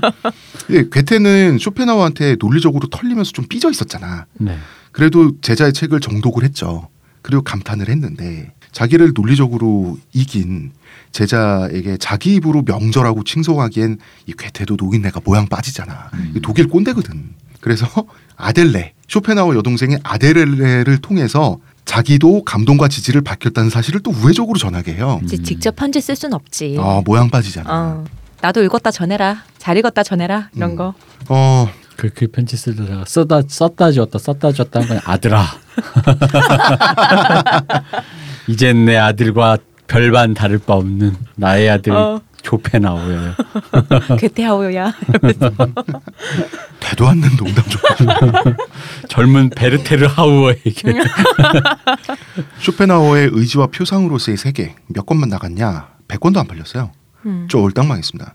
그리고 난 다음 해가 1819년인데 드디어 요한나가 로맨스 소설 가브리엘레를 발표합니다. 음. 이것이 전 유럽의 베스트셀러가 되죠. 쇼펜하우는 엄마한테 부들부들하잖아. 엄마한테 부들부들 해야 되는데 이제 그 우회로를 판 거야. 또 어, 출판업자한테 따진 거지. 음. 당신들이 책을 팔려는 노력을 게을리해서 내 책이 덜 팔렸다. 내가 이탈리아를 여행하고 싶으니 미래에 팔릴 일세를 미리 내놓아라. 좋다. 출판사가 거절을 했어요. 그래도 네게 음, 거절하면 내가 이탈리아 여행 못 떠날 줄 알아? 이거 이탈리아 여행에서 쓴 경비 나중에 청구할 거야. 이러면서 여행을 떠나요. 음. 그래서 베네치아에서 테레사라고 하는 매력적인 여성을 만나서 또 어, 사깁니다. 살짝 데이트를 즐기게 되는데 이거를 여동생에게 야 나 테레사랑 되게 잘 된다 이러면서 편지를 또 썼어요. 아델레는 폭발했어요. 음. 여자가 무슨 장난감이냐. 여자들을 좀 제발 진심으로 대해라. 오빠를 만나는 여자들이 불쌍하다 그랬어요. 팩폭. 어, 팩폭 후드려 음. 맞았네요. 쇼펜하우어는 그렇잖아. 여자를 혐오하는 동시에 원하는 건 여동생 말대로 모순이죠. 음. 결론은 나는 쓰레기야. 음. 그 사실은 아 그래 혐오를 멈추고 진심으로 사랑하자 이게 원래 여동생이 혼내는 목표인데 그럼 둘 중 하나만 선택하라 이거잖아. 그러면 독신의 여혐러가 나는 되고 말 수밖에 없고. 왜냐하면 동생한테 혼났다고 자기 철학을 포기할 수는 없잖아. 난 천재인데. 아니 철학 포기하지 말고 그냥 사랑하는 사람을 진심으로 사랑하는 사람을 찾으란 얘긴데 근데 이런 류의 여혐 성격- 못 잃어 관광한 거잖아. 이렇겠죠. 그러니까 이런 류의 사람이 참 슬픈 게 뭐냐면 그게, 그게 너무 부끄러운 사람이야. 음, 내 말을 돌리는 게 내 말을 돌린 것도 있고 내가 실수한 거뭐 아까 뭐 네. 한여를 어, 뭐 어. 잠깐 그렇게 했는데 그 당시 언어로 치자 뭐 한여를 잠깐 취했는데 그의 자식이 낳는데 이렇게 죽고 근데 그 모든 이 모든 비극이 결국 내가 음. 잠시 그런 추태를 부리면서 그런 게 너무 부끄러운 거지 자기가 음. 부끄러우니까 자기 혐오에 빠지는 거죠. 자기 혐오에 빠지는데 그 혐오에 빠지는 그거를 벗어나기 힘든 거죠. 왜냐면 사실 보통 세- 이러다가 그래 이제부터라도라는 음, 마음으로 이제 그렇죠. 뭔가 디딤돌을 만들어야 되는데 이제부터라고 전환하기에는 자기 혐오가 너무 강한 거죠. 베네치아에서 테레사랑 데이트하고 다닐 때 이때 또 영국의 유명했던 시인 바이런이 아 바이런. 베네치아에 나타납니다. 음. 나타나서 베네치아를 휩쓸고 가요. 베네치아 그 사교계를 휩쓸고 가는데 이때 먼발치에서 테레사가 바이런을 보고 음. 홀딱 빠지죠. 바이런 낭만적이고 잘생겼잖아. 그또 이제 열폭합니다. 쇼펜하우. 시는 시는 열등한 문학 장르다 뭐 이러면서. 어, 쇼님 왜? 커여워서 커요. 쇼펜하우는 이제 그 이 망할 놈의 은행 때문에 두둑이 나오는데 연금이 끊겼잖아 지금. 네. 음, 아버지 유산이 다 묶여 있잖아. 그렇다고 엄마 살롱의 빌부터 살기는 싫고 이제 어쩔 수 없이 일을 해야만 할 처지가 돼버리고 만 거예요. 음, 음. 드디어 이제 어른이 될 음. 기회가 생겼네. 그래서 베를린 대학교에서 강사직을 얻는데 성공을 합니다. 머리는 좋았으니까 네. 바로 그 강사 심사를 통과해요. 그래서 부교수의 지위로 바로 이제 베를린 대학교에 입성을 하게 되는데 쇼펜하우는 자기가 봐- 생각했을 때 헤겔이 그 세계 최고의 악당이거든요. 게다가 헤겔 때문에 자기 책이 망했다고 생각을 해요. 음. 그래서 헤겔과 동시간대에 강의 개설을 신청해요. 나의 호적수인 죄다. 음, 헤겔을 내가 잡겠다. 어. 음. 헤겔은 300명 정원이 당연히 다 찼지만 이 당시 유럽 최고의 지성이었습니다. 애초에 헤겔하고 붙질 말았어야지. 쇼펜하우어 강의는 불과 몇 명. 동시간대에 강의를 하니 나중에는 한 사람도 남지 않아서 폐강됐어요. 덤빌 사람한테 덤볐어야 됐는데 그래서 쇼펜하우어는 부들부들 헤겔을 무너뜨리기 위해서 헤겔의 강의에 학생적하고 침투합니다. 이게 그래서 무슨 손을 들고 비장의 질문을 던졌어요. 곧바로 진압당하고요. 어떻게 진압당한 거예요? 무력이 아닐까요? 어, 무력이야 뭐야? 아니면 말로겠죠. 말로 안 되지. 음. 음. 어떻게 됩니까? 베를린 대학은 썩었어 이러면서 그 좋은 교수직을 내팽개치고 대학이란 것은 결국 사기꾼들이 파벌을 형성해 헤겔 같은 사기꾼 대장에게 아부하는 곳이 대학이다. 이런 말을 하면서 어, 난 이때부터 야인이 되겠어 하고 정말 야인이 됩니다. 아, 그렇지. 이게 보통 이런 식으로 논파되면은 아 내가 잘못됐나 이럴 수도 있는데 그렇지 아니하고 네. 저 새끼가 사기꾼이라서 아 왜냐면 분위기상 아, 왜냐면 수업에 들어갔으면 사람들이 다 해결은 그 당시 또 최고의 지성이니까 네. 사람들이 기본적으로 리스펙트하는 존경하는 마음이 있었겠죠. 근데 이 사람이 뭔가 하다가 말로 털렸을 때 부들부들 하면서 한 번 예를 들어 한 번으로 뭐뭐 했습니까? 음 그런 건 아니라고 생각합니다. 어 맞네 이런 진압이 아니라 그렇겠죠. 뭔가 이렇게 징징댔겠지. 그럼 사람들이 막 야유를 한다든가 아 뭐야? 왜 저래? 어, 쟤 뭐래? 어 뭐야? 막 이러면서 보는데 쟤 누구니? 그리고 이제 어떤. 굴욕을 당했냐면 당시 베를린 대학교의 다른 교수들이 와서 음. 헤겔 선생님 죄송합니다. 음. 아이고 이 친구는 저희 선에서 정리하겠습니다 하고 데리고 나가서 음. 이게 어- 어디 가서 커피나 마시라고 이렇게 한 거예요. 이런데 음. 배빵도 놓고 했었어요. 좀 그러니까. 무력으로 다 줄였어요. 그럼 이제 다 밉지. 음. 어. 그러면 이제 먹고 사는 문제는 어떻게 해결하나요? 그러게요. 어, 이때쯤 은행이 다시 회생합니다. 타이밍 좋네요. 그러게요. 유산, 그 어. 유산이 좋은 거지. 음. 헤겔에 복수해야 되죠 이제. 쇼펜하우어는 헤겔의 독서를 퍼부었습니다. 정신병원 원장, 한 세대 독일인들의 뇌 기능을 집단적으로 떨어뜨린 주범, 사이비 지혜, 정신이 썩어 빠진 추악한 남자. 이게 누가 들어줘? 다 헤겔 편인데. 그리고 헤겔은 자기가 죽을 때까지 쇼펜하우어의 존재조차 몰랐다 그래요. 그이 사람 이름을 남기지 않는 무명의 은닉된 닉으로 악플 남기는 사람 같잖아요. 왠지 해겔 좀 그런 거 같지 않아요? 루바는 다른 데 게시판 또 나타나가지고 아, 좀 사이비 같지 않나요? 루바는 맞아요. 복수할 방법이 없으니까 쇼펜하우어가 개 푸들입니다. 네. 푸들을 한 마리 사가지고 키우게 되는 거죠. 헤겔이라고 이 개한테 이름을 붙인 후에 개가 실수할 때마다 뭐 왜 카페트 오줌도 싸고 개들이 네. 실수하잖아. 실수할 때마다 이제 구박하려고. 음. 그래서 헤겔 너 이 새끼 누가 카페트 오줌 싸래 멍청한 놈 하면서 구박을 해 댔죠 처음에 네. 이 불쌍한 푸들한테. 근데 사실은 학대하려고 키우기 시작한 개죠. 음. 근데 개라는 동물이 주인이 왜 좀 못되게 굴어도 막 꼬리 흔들어주고 주인을 좋아하잖아. 결국 쇼펜하우는 어, 사람 해결이 아니고 개 해결을 깊이 사랑하게 됩니다. 이 사람이 그러니까 동물 학대자도 못 되는 사람이야. 그러니까 패스가 아닌 사람인 어. 거죠. 그래서 날 사랑해 주는 건 유일하게 이 개밖에 없는 거야. 생각해 보니까. 푸들 해결밖에 없는 거죠. 그러니까 해겔이라는 이름을 지어준 게 너무 미안한 거예요. 음. 해겔은 최악의 이름인데. 그래서 푸들의 이름을 아트만 어, 혹은 아트마라고도 합니다. 개명시켜줘요. 이게 산스크리트어로 자아란 뜻이죠. 독일어로는 음. 숨결이란 뜻인데 왜냐하면 이제 동양 철학에 이 사람이 심취해 있었으니까 음. 이렇게 이름을 불러주고요. 이때부터 평생 죽을 때까지 푸들을 사랑하는 푸들 애호가가 됐습니다. 결국 해겔이 맺어준 인연. 세상에 나쁜 해결은 없다 뭐 이런 거구나. 자, 쇼펜하우어가 푸들 이름을 헤겔에서 아트만으로 바꾸고 있었을 때쯤이 1821년쯤이었어요. 이때 요한나는 단테라고 하는 두 번째 장편 로맨스 소설을 발표하거든요. 아, 이것이 또 전 유럽을 휩쓸게 됩니다. 당대 독일어 문학의 여왕의 자리에 등극을 하게 돼요. 쇼펜하우어는 미치고 환장할 노릇이야. 그지. 엄마가 너무 잘 나가. 쇼펜은 사실상 커리어가 없잖아. 음. 뭐다 하다 말았으니까. 음, 음. 음. 하다 만 것도 뭐 다른 사람이 그렇게 한 게 아니고 지가 행패 부리다가 그런 거잖아 전부 다. 그렇죠. 음. 자기 철학이 묻히니까 쇼펜하우어는 절망했죠. 네. 혼자 외국어를 배우면서 이제 인간을 혐오하는 생활을 하기 시작해요.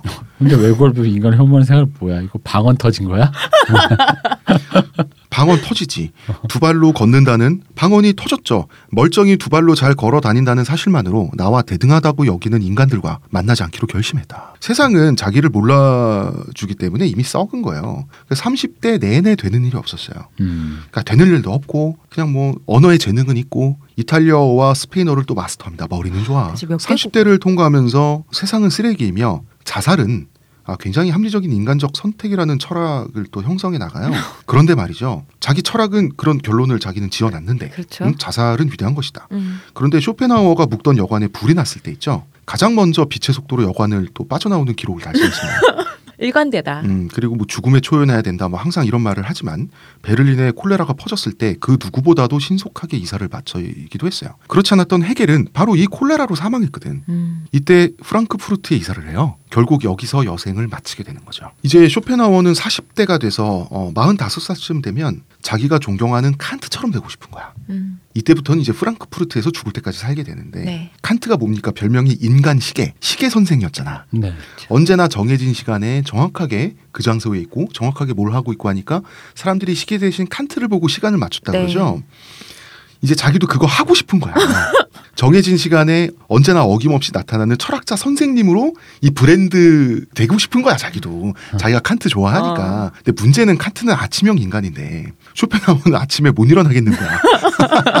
평생 일해본 적도 없고. 그래서 오후가 되어야 길거리에 나타났어 무슨 인간 시계야. 그래놓고 오후가 되어서야 길거리에 나타나서 정말 일부러 막 사람들 눈에 띄어야 돼 이러면서 이렇게 정확하게 하고 다녔어. 오후에 남들 다 일하느라 바쁠 때. 어. 또 알 수 없는 말을 중얼거리면서 다녔 다 그래요? 사람들이 미친 줄 알았다. 그러더라고요. 미친 줄 알았지. 근데 사실은 자기 철학 내용이었어요. 그러니까 사람들이 듣고 알아주길 바래갖고 욕을 했는데 그 어려운 철학 내용 누가 알아듣습니까? 그래서 엄마 저 푸들 아저씨 흙 먹어 뭐 이런 거지 뭐.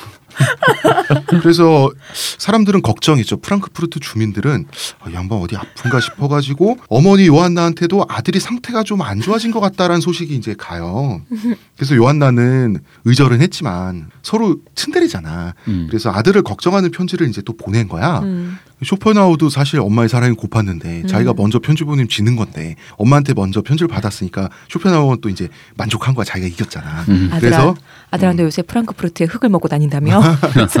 음 그래서 다시 편지 교류를 다시 이제 두 모자는 시작을 해요. 음. 쇼펜하우는 인간은 믿을 수 없다는 확신에 사로잡혀 있어가지고 이발사에게 머리와 수염을 맡기는 것도 싫어했어요. 음. 왜냐면 이 새끼가 면도칼로 자기한테 뭐 할지 어떻게 알아? 아니 사람이 살면서 크게 원한을 쌓지도 않았으면서 이렇게 참 못 믿는 게 그리고 항상 침대맡에 장전된 권총을 놔두고 음. 잤어요. 혼자 살면서. 그리고 또 혼자 파이- 살면 근데 무서워요. 아니 개 키우잖아. 아니야. 푸들 키우잖아. 푸들 푸들- 크게 도움 안 돼. 푸들 뭐 어. 그 발로 까면 그 끝이지. 여러분 모르시네. 당시 푸들 상당히 컸습니다. 아, 아, 큰 푸들. 200년 아, 전 지금처럼 푸들이에요. 토이 푸들이 아니구나. 음. 그래도 어 그리고 파이프 담배를 피잖아 길거리 뭐 이런 데서 혹은 네. 카페 같은 데 앉아서 이렇게 있을 때 안 피고 있을 때는 보통 그 옛날에는 그 보관함 키트 음. 여기 넣는다고 여기에 자물쇠를 채웠어요. 아. 가져가니까 시대가 흉흉하니까 도둑이 있으면 또 그런 거죠. 아, 키트 째로 들고 갈 수도 있을 텐데. 그러니까 그러니까 파이프 담배를 다시 피우고 싶으면 자물쇠를 열쇠로 열어서 또 피고 널때또 잠그고 음. 이거 하루 종일 이러고 다녔다고. 근데 이 시기가 되면 아직 각광은 받지 못해도 어 저 양반이 나름 내공이 있다더라 하는 철학자 선생님이시다더라라는 사실은 알려지긴 했어요. 음, 아 그래도 산책한 보람이 있네요. 근데 지금 이 여태가 얘기해 주신 내용만 들으면은 네. 이게 이 사람이 무슨 혐오에 빠지고 뭔가 하고 싶고 해서 이렇게 설명드는 난 내가 느끼기엔 약간 좀 실패가 반복되다 보니까 약간 강박 같은 게 생겨서 약간 정신이 불안정한 상태가 좀 아니었나. 음, 음, 그럴 수도 있죠. 네. 음. 좀 그런 것 같아요. 정상은 아닌 것 같거든요. 음, 음, 정상은 아닌 것 같고 그 대가로 아 저분이 선생 저 쇼펜하워라고 하는 철학자 선생이시래. 음. 요 정도는 프랑크푸르트 주민들이 이제 알게 된 거예요. 음. 그 대가로 자기가 원래는 푸들 해겔이라고 이름 붙였잖아. 네. 이제는 푸들의 별명이 작은 쇼펜하워가 됐어요. 음. 근데 자기도 개 해겔이라는 이름을 붙였으니까 빠져나갈 구멍이 없어. 주민들한테 당한 거지 뭐. 그리고 이제 괴테가 사망합니다. 이때가 음. 뭐 쇼펜하워가 47살인데 상실감이 굉장히 컸죠. 그런데 프랑크푸르트에서는 괴테를 기념하는 전신상을 세울 계획을 세웠는데 쇼펜하워가 이제 반대 성명을 냅니다. 음. 왜냐하면 뭐 나폴레옹이 됐든 무슨 훌륭한 장군이나 이렇게 온몸으로 국가에 기여한 사람은 전신상이 맞는데 몸을 써서. 이 사람은 머리를 쓴 사람인데 이 사람은 흉상이 맞다 음. 음. 했는데 사실 이거 억지죠. 아니 뭐 그런 그런 차이가 어디 있어 사실. 그러게요. 근데 그냥 그럼 축구 선수는 발만 해? 근데 그냥 사실 야지 놓은 거야. 그래서 프랑크푸르트에서는 쇼펜하우가 하도 귀찮게 하니까 아유 저 선생님 좀 어디 누가 좀 모셔가라 이러고 그냥 결국 전신상을 세웠어요. 네. 음. 문제는 이 전신상이 나중에 국가적 재앙이라고 불릴 만큼 졸작이 나온 거야. 어. 역시 세상은 썩었고 인간들은 어리석어. 이게 왠지 자기가 알고 있는 사람을 갑자기 주변 에서 우러러 봤더니까 그게 또 배알이 뒤틀렸나 보네. 내가 더 잘 아는데 뭐 이런 어. 것도 있고. 뭐 그런 것까지 받을 인물은 아니다. 그렇게 아니지. respect까지 당할 사람은 아니다 이러면서. 아니 이제 respect을 정말 했어요. 괴테를 왜냐면 음. 자기를 어릴 때부터 알아주고 음. 위로해주고 이끌어준 사람인데. 아니, 그러니까 그러면서도 그런 마음 들수 있다니까. 이런 성정이면 음. 다른 사람한테 굉장히 막 respect을 당하고 막 있으면은 왠지 뒤틀리거든. 음. 다른 사람이 그러고 어, 있으면 그 정도까지 그 모든 또- 사랑을 내가 받았어야 되는데. 그럼 그런 정도의 인물은 또 아닌 겁니다. 이러면서 걔대가 어떤 양반이냐면 우리, 우리 엄마한테 이러면서 그러면서 이제 그런 거지 이게 배알이 뒤틀린 거야 내가 봤을 때. 음. 왜냐면 전신상 그거 그게 물론 그 명분인데 네. 명분이 허약한 건 둘째치고 이유가 없잖아. 음, 그건 그래요. 어, 이유가 없잖아. 이유가 이유를 좀 만든. 거지. 그러니까 그 이유, 그러니까 근원적인 이유가 없다는 이유를 거지. 만든 거지 그냥. 음. 어떻게 그러면은 저 대표님 말로 보면은 그러니까 반만 하자는 거잖아요. 음. 아, 아예 동상을 세우는 거 반대할 수는 없잖아. 이 아니, 사람 흉상, 괴테가 흉상. 아니 어. 그러니까 동상 자체를 세우는 거는 오케이를 하는 거잖아. 근데 전신상은 안 돼. 반만 해. 그런 식으로 음. 생각할 수 있어요. 정말. 흉상이라는 게 그냥 이제 약간 소품처럼 보이고 음. 전신상이 되게 본격적이잖아요. 네. 그러니까 이제 그런 거에 대해서 그 정도까지 추앙을 받는 그 모양새, 뽐새가 약간은 조금 그랬을 거라고 생각해요. 내가 음. 그 걔를 아는데 정도였잖아. 내가 그 양반 아는데. 그랬을 수도 있지. 어, 난 이게 그게 일 사람이 일관된 성정이었을 것 같아. 그리고 50세가 되면 드디어 어머니 요한나 쇼펜하우어가 노령으로 사망하게 됩니다. 음. 음. 어머니도 참 장쾌하셔. 그 모든 재산을 시원하게 다 쓰셨고 그러고 나서 이제 귀족의 후원을 딱 1년간 받고 네. 사망을 하셨어요. 정말 한 세상 잘 놀다 가셨어요. 아 좋다. 사실 요한나에 대해서 이런 좀 불공정한 평도 있어요. 그녀는 말년에는 더 이상 인기 있는 작가도 아니었고 살롱도 인기를 잃고 처분했으며 재산도 탕진하고 나중에는 귀족에게 후원을 받는 처지가 되어 죽었으니 이것이 위대한 철학자인 아들을 몰라본 못난 어머니의 최후다. 뭐 이런 식의 악평도 있는데 이거 굉장히 불공정하죠. 음. 일단 요한나는- 앞뒤가 안 맞잖아. 음. 앞뒤가 안 맞아요. 요한나는 비참하게 살지도 않았고요. 대중 소설가로서 유행이 지나면 잊혀지는 건 이건 나름대로 숙명이에요. 생각하면 그러니까 요한나의 소설이 우리 지금 치면 트와일라이트 같은 거잖아요. 뭐 음, 그레이 그치. 50까지 뭐 이런 거잖아. 그렇다고 어. 성공한 게 아니야? 그건 음. 아니지. 살롱의 경우는 이제 그 세대의 유명 인사들이 사망하면서 이제 그렇죠. 뭐 고령화되면서 어. 살롱이 말하자면 양로원화되는 거예요. 음. 그러다가 이제 그 멤버 살롱 멤버들이 속속 한두 명 사망하면 그리고 살롱이 마담도 나이를 먹는데. 그럼 황금기가 지나는 것도 숙명이잖아. 더 이상 힙하지 않은 공간이 어. 되는 거죠. 음, 살롱 마담이 5, 살롱도 60대인데 이제 막 20, 30대 작가들이 오진 않을 거 아니야. 그렇죠. 그냥 엄마도 아들도 자기 분야에서 성공한 사람이라고 하는 게 정확하고요. 음. 요한나는 재산을 시원하게 즐기며 썼고 그리고 귀족의 후원을 받을 수밖에 없었다는 거꾸로 말하면 귀족의 후원을 받을 만한 네임밸류가 여전히 있었다는 그러니까 뜻이기도 70이 하지. 넘은 나이에도 어, 정말 어려웠으면 음. 쇼펜하우어한테 아들한테 손 벌렸을 수도 있겠지. 음, 음. 그만큼 급하지도 않았던 거야. 음. 아무튼 그렇게 어머니가 돌아가시고 아무튼 50대 쇼펜하우어는 서서히 명성을 얻게 됩니다. 음. 얻으면서 특히나 법조인들 사이에 명성을 떨치게 되는데요. 이것은 어- 왜 법조인들이 쇼펜하워를 존경했는지는 3부에서 이야기를 하고요. 열렬한 추종자들이 생겨나요. 음. 그런데 쇼펜하워는 여전히 불만이야. 법조인들이 자기를 존경만 하지 남들에게도 존경을 촉구하는 글을 발표하진 않으니까 법조인들이 생각보다 게으르네 이러면서 화를 또 냈어요. 잠깐만 이거 대선 진리교를 주창하는 필동님의 입장이잖아요. 왜 전파하지 않느냐 이러면서 똑같은데 그렇군요. 음, 역시. 맞아, 똑같아. 신도 여러분 똑바로 하세요. 그러다가 63세가 돼서야 네. 의지와 표상으로서의 세계 개정판을 자 개정판은 50대에 나왔는데요. 네. 이 개정판의 부록에 해당하는 여록과 보유라는 책을 내게 됩니다. 음. 바로 이 책을 통해서 전 세계적인 명성을 떨치게 되고요. 여록과 보유라고 하는 이 부록 때문에 의지와 표상으로서의 세계도 전 세계적인 명성을 떨치게 되고요. 이 책은 젊은이들을 염두에 두고 쓰여진 책이에요. 그리고 사실 어머니를 그렇게 싫어했지만 어머니에게 물려받은 문학적 재능 있죠. 네. 이게 대단해서 이 모두가 시적인 경구와 같은 구성으로 처음부터 끝까지 내용이 채워져 있, 어요 음. 당시에 유럽은 프랑스 혁명이 결국 실패한 거 아닌가? 라고 하는 비관론이 고개를 들고 있었어요. 음. 그리고 경제적으로는 굉장히 성장이 있었어요. 음. 이럴 때 언제나 허무주의를 찾게 되는 법이죠. 그렇죠. 미국 같은 경우는 경제가 이제 네. 자라나게 되고 세계는 냉전이고 하다 보니까 뭐 히피 문화가 나오는 음, 것처럼 60년대. 음. 쇼펜하우어의 철학은 오직 너 자신의 의지로 세계를 표상하며 고독과 실존에 맞부딪혀라는 거였어요. 뭐 안 되면 뭐 자살이라는 옵션도 있어야 되라. 큰 걱정은 하지 말고. 이게 쇼펜하우어의 철학인데 이때부터 무슨 말을 하든지 뭘 쓰든지 어딜 가나 빵빵 터지게 되면서 승승장구하게 됩니다. 음. 전 세계적인 존경을 받게 돼요. 급기야 이 사람 철학이 염세주의 철학인데 본인이 낙천적인 성격이 되고야 맙니다. 그래요? 예. 드디어? 이제 평생의 소원을 이뤘잖아. 아, 인정받았. 셀럽이 됐구나 드디어. 음, 그래서 이때쯤 되면요 리하르트 바그너 그 유명한 바그너 음악가 네. 바그너가 쇼펜하우어한테 푹 빠져가지고 오페라 니벨룽겐의 반지 아 이거 진짜 명작이잖아 이거를 쇼펜하우어에게 헌정을 하면서 찬사를 바치는 편지를 보내요 음, 쇼펜하우어는 기쁜 거야 음. 그쵸. 근데 고맙다고 답장을 쓰면 자기 모, 자기가 모양 빠지잖아 그죠? 평생 내가 해온 게 있는데. 자기가 평생 해온 게 있는데 자기 시니컬해야 되는데 네. 어허. 그래서 아예 뭐 당신 음악 별거 아니네 이러면서 또 답장을 보내는데 바그너는 그 답장을 받고 답장도 못 받을 줄 알았는데 어. 어 날 쳐다보셨어 엄청 기뻐했어요 이거 이거 거의 그런 느낌인데 쇼펜하우 이제 이쯤 되면 욕쟁이 할아버지에서 욕해봐. 그래서 욕하셨다, 욕하셨다. 저한테 침 뱉어 주세요. 근데 들리는 얘기로는. 사실은 바그너가 삐지면 어떡하지 이런 생각을 하고 있다가 음. 바그너가 기뻐하다더라라는 얘기를 듣고 뭐 안도했다는 얘기도 있습니다 음. 마음이 그렇게 넓 이렇게 막 이렇게 대범하질 않아 이 사람이. 그래서 쇼펜하우어가 이제 혼냈잖아 어. 네. 음악이 별로군. 뭐 이래서 아 혼내시다니 제가 더 열심히 하겠습니다라고 해서 쇼펜하우어에게 바치는 답장으로서 트리스탄과 이졸데를 발표하거든요. 음. 바그너도 이상하다.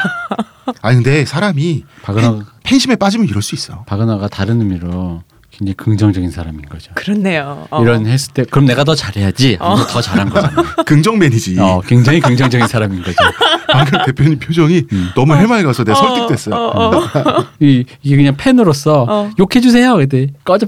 와 신난다. 내가 더 잘해야겠구나. 이러면서 집에 가서 열심히 공부하네. 근데 이제 바그너뿐만 아니었어요. 전 세계 예술가들이 기라성 음. 같은 예술가들이 쇼펜하우어에게 한 목소리로 찬사를 바치고 있으니 음. 쇼펜하우어는 산책하러 나가면 우울한 모습을 보여줘야 되는데 음. 이 입꼬리가 살짝씩 올라가면서 입꼬리가 올라가는데 기분 좋은 모습을 보여주지 않기 위해서 굉장히 인내력을 발휘했다 그래요. 에헤라 흥이 돋는구나 이러면서. 음, 음. 속으로는 깨, 깨방정하면서 깨춤추고 있는데. 그러니까 아 그리고 푸들 첫 번째 푸들은 당연히 이때쯤 되면 이제 죽었죠. 네. 쇼펜하우어의 마지막을 지킨 푸들의 이름은 부치였어요. 음. 항상 이제 푸들이 죽으면 푸들로 또 음, 입양을 푸들로. 해서. 입양을 하고 막 이랬는데 10년을 함께했다 그래요.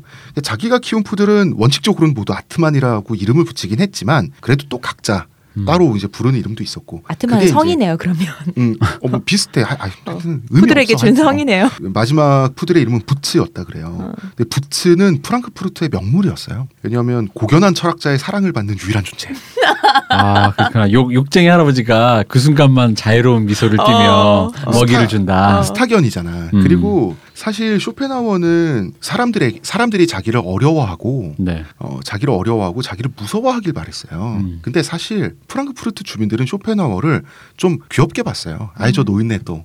또 음. 아까 저처럼 부리네. 음. 커여했군요. 음, 커요였어요. 왜냐하면 개가 주인한테 하는 걸 보면 사실 그 주인 성격 드러나잖아. 음. 쇼펜하워의 푸들들이 산책하면서 그렇게 그 똥꼬 발랄을 했다 그래요. 음. 쇼펜하워의 개들이 하나같이 낙천, 깨발랄했구나. 하나같이 낙천적이었대요. 그럴 수밖에 없는 게 주인이 자기만 챙겨주지. 음. 그렇잖아요. 맨날 매일매일 산책시켜주지. 왜냐면 칸트 흉내 내야 되잖아. 어. 그 돈도 많으니 좋은 거 먹여줄 거 아니야. 음. 그러면 개 입장에서 나쁠 게 뭐가 있어요. 사실 뭐 그렇게 돈이 많으면 산책은 하인이 시킬 수도 있는데 음. 어, 주인이 전적으로 예뻐한 하인한테 거잖아요. 어떻게 시켜? 그 하인을 어떻게 믿고? 그렇지. 음, 골목에 들어가서 자기 개를 발로 찰지 누가 믿고? 그리고 이 사람 소심해서 그런 게 이게 원래 진짜로 기력이 좀 뻗치는 노- 이런 어. 욕쟁이 할아버지였으면 이게 진즉에 동네 사람한테 매장당했지. 음, 하긴. 이제 사람이 소심하니까 어. 예 이러니까 그냥 아이고 뭐 또 그냥 그러시나 보다 이렇게 나이 들면 원래 그렇게 돼요. 쇼펜하워는 자기가 맨날 가는 그 맥주 집을 겸하는 음. 여기 독일이니까 맥주집을 겸하는 저녁 식사를 하는 곳이 있었는데 거기 점원하고 내기를 했어요. 점원은 아무 생각 없는데 쇼펜하우가 먼저 내기를 한 거야. 음. 이봐 젊은이 인간이 얼마나 한심한 존재인지 내가 자네에게 알려주겠네. 인간은 쓸데없는 얘기를 하면서 소중한 저녁 시간을 모두 허비하지. 내가 저녁을 먹고 있을 때 여자와 음. 개 얘기를 그 대화 주제로 둘 다 하찮은 존재니까 물론 개가 여자보다 좀 나았습니다. 쇼펜하우에는 어, 그런 그런 손님이 한 명도 없는 저녁이 나의 저녁 식사가 그런 얘기가 들려오지 않는 저녁 식사가 하루라도 있다면 이 금화 한 입을 자네에게 주겠네 하면서 언제나 금화를 꺼내놓고 있었대요. 어, 자기 탁자에 두툼한 금화를 꺼내놓고 항상 식사를 했는데 음. 여자랑 개 얘기 나오죠. 당시에 그 개 키우는 게 유럽의 부- 그 유행이었고 했고. 여자 얘기 어떻게 안 합니까? 음. 그런데 어, 그 생각보다 힘들다. 아니 하다못해 힘들어. 딸 얘기하거나 엄마 얘기해도 엄- 여자잖아. 여자잖아. 어. 그래서 결국은 그 점원이 그 금화를 받는 일은 없었다 그래요. 근데 쇼펜하워는 결국 점원한테 이 얘기를 해주고 싶었던 거지. 받는가 자네? 세상은 썩었고 인간은 하찮아. 후후후 하고 있었는데 사실 그 점원의 입장은 이런 거였다 이 그래요. 새끼 처음부터 줄마음 없었네. 아니 아니. 아예 어르신 예, 예 하는 거 있잖아. 아예예 하는 거 아이, 있잖아. 드시고 가세요. 아유 살펴가시고요 하는 거 있잖아. 불어가면서 드세요 음, 스프는. 음, 그 그런 거였어요. 그러니까 쇼펜하워 혼자 뭔가 그 좀 그게 있어. 이 사람이 좀 안 됐어. 그래서 가게에서 뭐 드시다가 여기서 돌아가시지만 마세요.